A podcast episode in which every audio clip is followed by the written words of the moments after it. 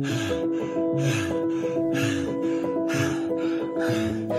There's been death and drama on Annapurna this week. A veteran climber is dead, another miraculously rescued, and multiple others are lucky to be alive after a tragic few days in the Himalayas. As the deadliest of the 8,000 meter peaks, Annapurna has of late become an object of desire for a wider and larger group of the new era of mountaineers, ticking off peaks on their checklist. And in recent years, guides have supplied high levels of support and supplemental oxygen to make the peak much more accessible to less experienced climbers. There's more happening in the Himalayas right now as the season is in full swing. Today, I have an awesome interview with one of the world's most respected chroniclers of Everest, Alan Arnette who's reporting on this spring's Everest and Himalayan climbing season for Outside Online, as well as on his blog at alanarnette.com. We'll talk about the miraculous rescue effort on Annapurna, where Indian climber Anurag Maloo was found alive after spending three days inside a crevasse on Annapurna.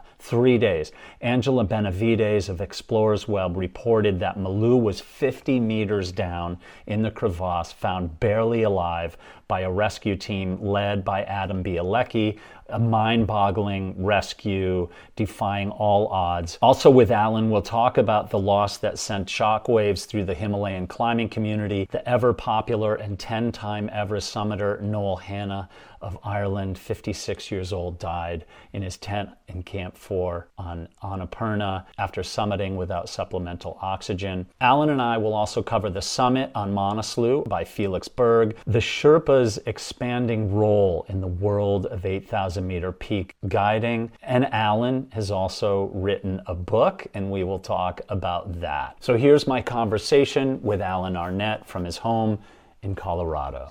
Alan, so congratulations again outside has chosen you to be the the de facto source for all things everest and himalayan peaks what goes along with that responsibility and that great gift if you will you know i think um, uh, two two words come to mind authenticity and uh, and accuracy. And maybe integrity along with that.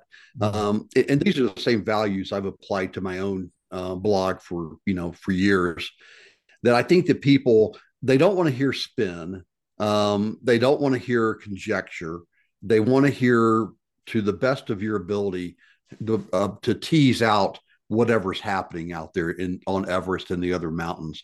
Like right now, um, just a few days ago, this uh, this Indian climber went uh, missing, uh, presumably fell into a crevasse, and um, now three days later, they found him. Yeah, it, it I mean, it, you know, if you believe in miracles, this is a, this is a miracle. Now he is in critical condition now back in Kathmandu. But when I first reported it, I said that he was missing. I didn't say that he was dead. We knew that Noel Hanna had died. That had been confirmed uh, tragically, just, I mean, just stunningly. Uh, but this individual was still missing. And I think that's what Outside is looking for. Um, you know, they're more of a general publication as we all know for outdoor enthusiasts they cover everything from you know mountain biking to you know how to date on a mountain you know and everything in between you know but i think when it comes to everest um you know it's it's this it's as i've said before it's the mountain that we've come to love to hate yeah, it it, it is. Uh, Everest has become very polarizing, and there are a lot of people who have s- significantly strong opinions about the garbage, what to do with the bodies up there, the human waste, and the supposed. But I believe the tide has changed greatly over the decades. Is people believe that the Sherpa are being completely exploited on Mount Everest and in the Himalayan peaks. And I think that those are some clarification talks that maybe that might be for another day. However, all that said, with three Sherpa having been killed in the Khumbu ice right. fall about a week ago, I, you know, I have a small but growing YouTube channel, and there's a lot of people commenting saying they're exploited. They're exploited. Those people shouldn't be there. And granted, I do believe their incredible strength and kindness and um, stick to itiveness, if you will, is taken for granted by many people. I feel like the they've kind of shifted the tide. They're kind of almost driving the industry, saying, no, we're taking over here. This is our mountain. I, am not sure if I went too far with that, but can you comment on that just a little bit? You know, this is kind of the third rail of, mountaineering is what is the role of the Sherpa uh, community and, and supporting. Uh, you know, when I go back and, and reflect on the evolution of commercial mountaineering on Everest, uh, let's say 2010, so 13 years ago, which is not that long ago, 80% of the people who summited Everest were guided by a commercial outfit like International Mountain Guides, Adventure Consultants, uh, Himalayan Experience, Himex, Russell Brice's outfit, um, Alpine Ascents, and only 20% were guided uh, by a purely owned Nepali company Today is completely the opposite. 80% of the summits across all the 8,000 meter mountains, including in Pakistan, including K2 and Nanga Parbat and the rest, are their the clients are guided by um, Nepali owned companies like uh, Seven Summits Treks and 8K Expeditions and Imagine Nepal. And so um, I think it is valid to say that the Nepalis are now driving high altitude mountaineering um, and I and I don't have a problem with that. Uh, you know, you look at every single country in the world from um, Switzerland, Italy, France, Argentina, Antarctica. I'm not sure you call that a country, but and the United States, that every single country monetizes its natural resources, including tourism. So that's all that Nepal is doing. They're monetizing Mount Everest. Um, you know, it's the only mountain that's that high in the world. So they've got a corner on the market, you know. So um, I think the Sherpas are driving driving it now. And they in so when people say that the Sherpas are exploited, I'm not sure they're looking at it in the context of the evolution. So, and I'm not sure I, I should even go here, but I'm going to say this that first off, nobody forces a Sherpa to climb Mount Everest. Nobody forces anybody to be a porter or to be a climbing Sherpa or to be a personal Sherpa. They it is a job. They are they do it voluntarily and they are paid for it. Are they paid enough relative to the risk? You can you can argue that all day long, and I'm not sure what the right answer for that is. You could argue that a construction work, construction worker building a bridge across a river is not paid enough because they might fall off and die. Mm-hmm. Okay, so but the Sherpas are doing this on their own their own uh, volition. Yeah, thank you for that. That's because uh, I think it's such an important conversation, and I endeavor to find somebody representative of that community to talk to someday, and we'll expand upon that, or maybe a forum or something. But um, but given this being the beginning, the the early stages of the Everest and the pre-monsoon Himalayan climbing season, um, we do have some news. So Annapurna sounded like it could have been an amazing disaster. Now, granted, live at least one life was lost, and then the three Sherpa and the icefall. So, without trying to be a harbinger of of like you know what might happen in the future, it was a tough beginning to the eight thousand meter peak season. And you know what what might we kind of keep an eye on right now? I don't want 2023 to be a repeat of 2019 when 19 people died across multiple 8,000 meter mountains the common denominator in 2019, uh, first off, it was predominantly Indian nationals who died. Mm-hmm. Uh, there was a vast disparity in experience of the people who died. Some were very experienced, some were not experienced at all and should not have been there. Um, again, just due to like we just talked about, the um, the Nepali companies were the pre- predominant companies that were their logistics operators, and they have a different attitude about um, guiding than, let's say, a, a, a, Guy Cotter with Adventure Consultants. I've, I've done many podcasts with Guy, and he says his responsibility is to take is to get a person back home alive and safe. It's not to get them to the summit. Hmm. And whereas the Nepali companies typically feel like that um, and this just is a generalization, doesn't apply to everybody, but a lot of them feel like their job is to get the person to the mountain and then give them the opportunity to climb. And that's what a lot of people want. Mm-hmm. So as a result, you end up having people with various degrees of experience on the mountain, and sometimes it works out, and sometimes it doesn't. So I always tell people to, uh, you know, it, it's buyer, be, climber beware. You have to know what you're doing and don't assume because this company has Sherpas have summited Everest 10 or 20 times that they're going to save you if you make a mistake. Um, the people that were on Annapurna here recently, the dog got rescued. Several of them were by themselves high on the mountain. If you're qualified, you know, like, like a Reinhold Messner was, that's fine. If this is your first 8,000 meter mountain, it's not okay to be by yourself. So, mm-hmm. again, you have to have personal responsibility. So, looking forward in the season, we've had three deaths, which is three too many on Everest already, one on Annapurna. Um, people are now moving over to Dhaulagiri and Makalu, Manaslu. We just had a summit today, a, a, a German by himself, Felix. You know, he summited completely independent, but this guy is incredibly qualified. So, that was not irresponsible on his part at all you know, if you want to forecast, as they say, if you're going to forecast, you're going to predict the future, do it often and do it early. So I have no idea what's going to happen. Historically, on Everest, it's uh, four, six, eight people lose their life every season, uh, statistically. So I don't think it's um, being a harbinger of death to suggest that we might see more fatalities as we go into the season. Mm-hmm. Also, this year has been the, the weather has been crazy. Last year it was phenomenally great. This year is phenomenally snowy. So lots of avalanches, lots of heavy snow. That's good for keeping the rocks from rock fall, but it's bad for potential avalanches and just increasing the degree of difficulty in climbing the mountain. Mm-hmm.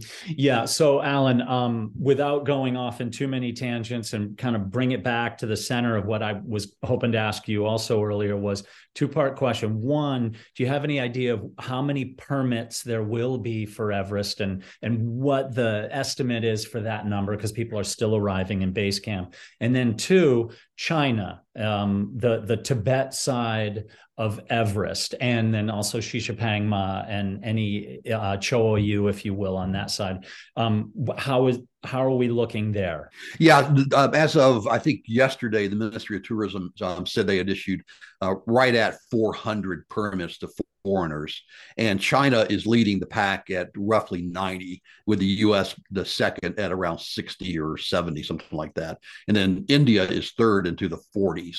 So, um, you know, I think we'll see some it could be a record. The record was 409 permits issued a couple of years ago. Uh, so I think we'll break that record this year. And it's primarily driven by the return of the Chinese after their COVID lockdowns and the reemergence of the Indians after their uh, COVID issues and also economic issues.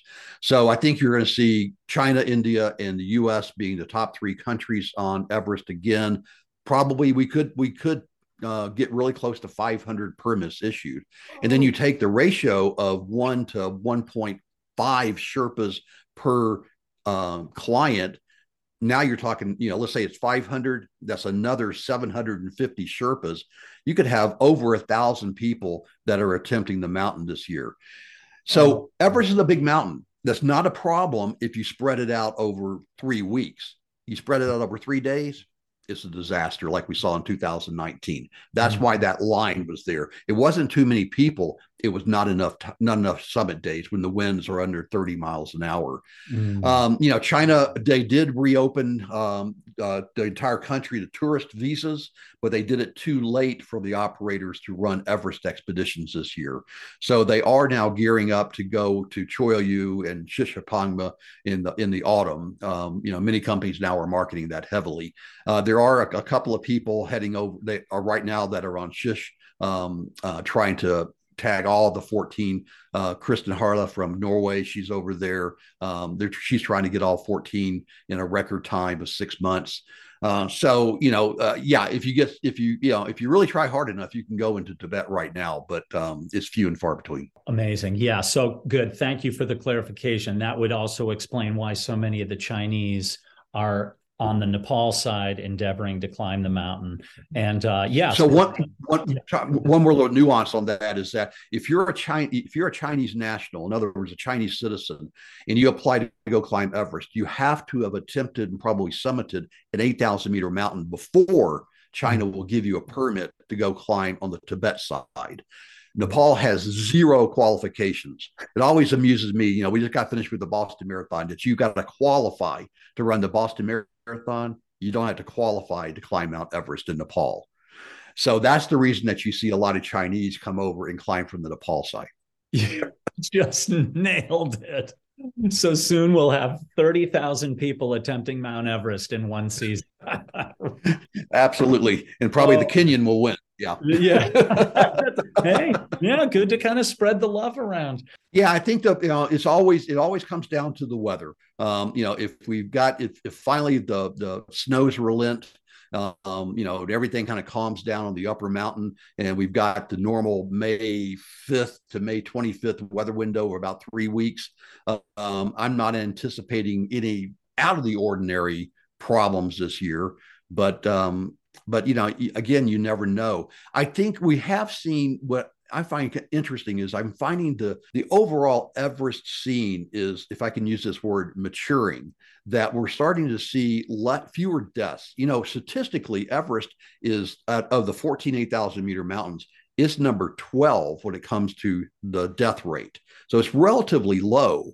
And that's because that the operators are using the same route, tents in the same place, heavy Sherpa support. Many operators now are using more supplemental oxygen starting at lower altitudes. So the formula is in place, just like it is on Denali or on Aconcagua, that, you know, there's a formula, it's a formula climb. So they've taken all the unknowns out. What they haven't taken out are the things they can't control. And obviously, that's mainly the weather. So if we have good weather, it should be a, a, relatively good season, probably with record summits. If it continues to be a bad weather year, then you know, Katie bar the door. I don't know what's going to happen.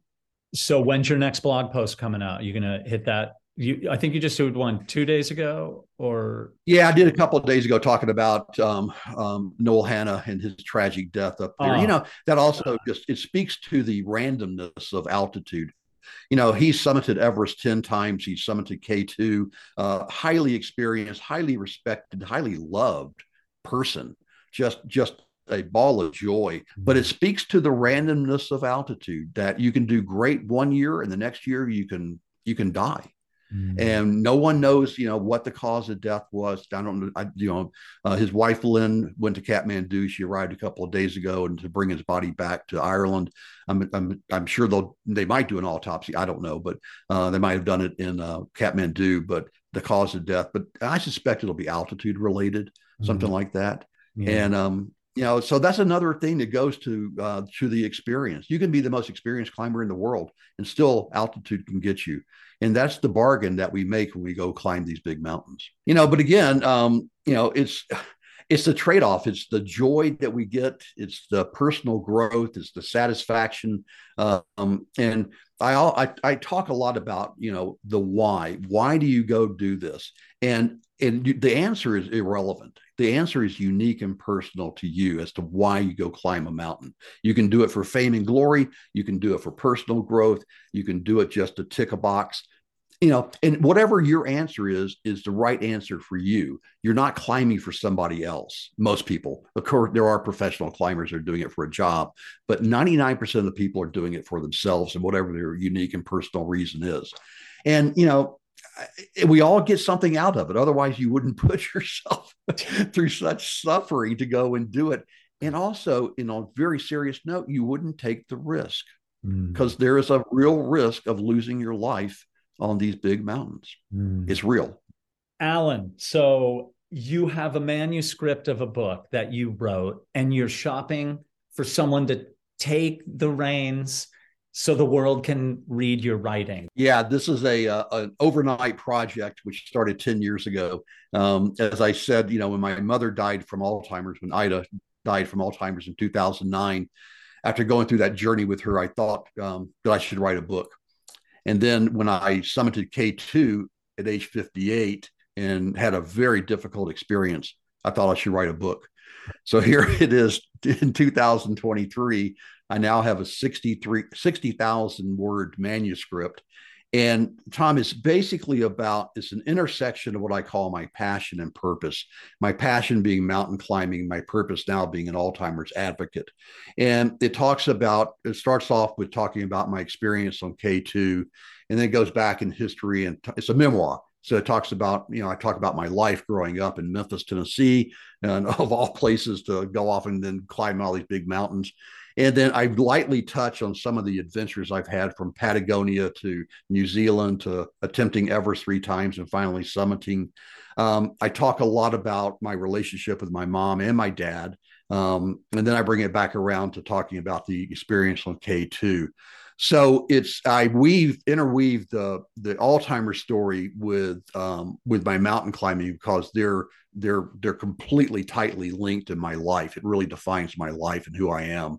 Mm. Um, and so I've got this, and I'm now I've got the manuscript. It's um, you know I think it's I think it's good. I think it's worthy of a of a, a, publisher taking it and publishing it as a real book, not as a, I'm, I shouldn't say as a real book compared to self-published, but I really would like to have a, a, you know, one of the top five publishers. So I'm looking for an agent. I'm now sending out what are called query letters uh, to try to find an agent that's interested. We'll see where it goes. You know, you just kind of send these letters off to the agents and hope that, you know, it'll, somebody will like what you wrote. They, they, but they only read the first sentence, as I understand. So I really try hard to get that first sentence powerful. you can find Alan Arnette's blog at alanarnette.com or check Outside Online for his Everest and Himalayan Peak reports. Either place you can keep up to date on his Everest reporting, but most importantly, Alan's heart is with Alzheimer's advocacy in tribute to his mom, Ida. I'll provide links in the notes to this episode. If you've enjoyed what you've seen today on Everest Mystery, I hope you'll consider hitting that subscribe button. But even more importantly, let us know what you think in the comments and I hope you'll let us know where you are today. And lastly, if you stick around, I'm going to put a video up on the screen that might be of interest to you. Stay positive, guard your thoughts, be generous and kind. Do a good deed. Say something kind to someone today. We are all in this together. I appreciate you being here on Everest Mystery. Thanks very much. Have a great day and peace out.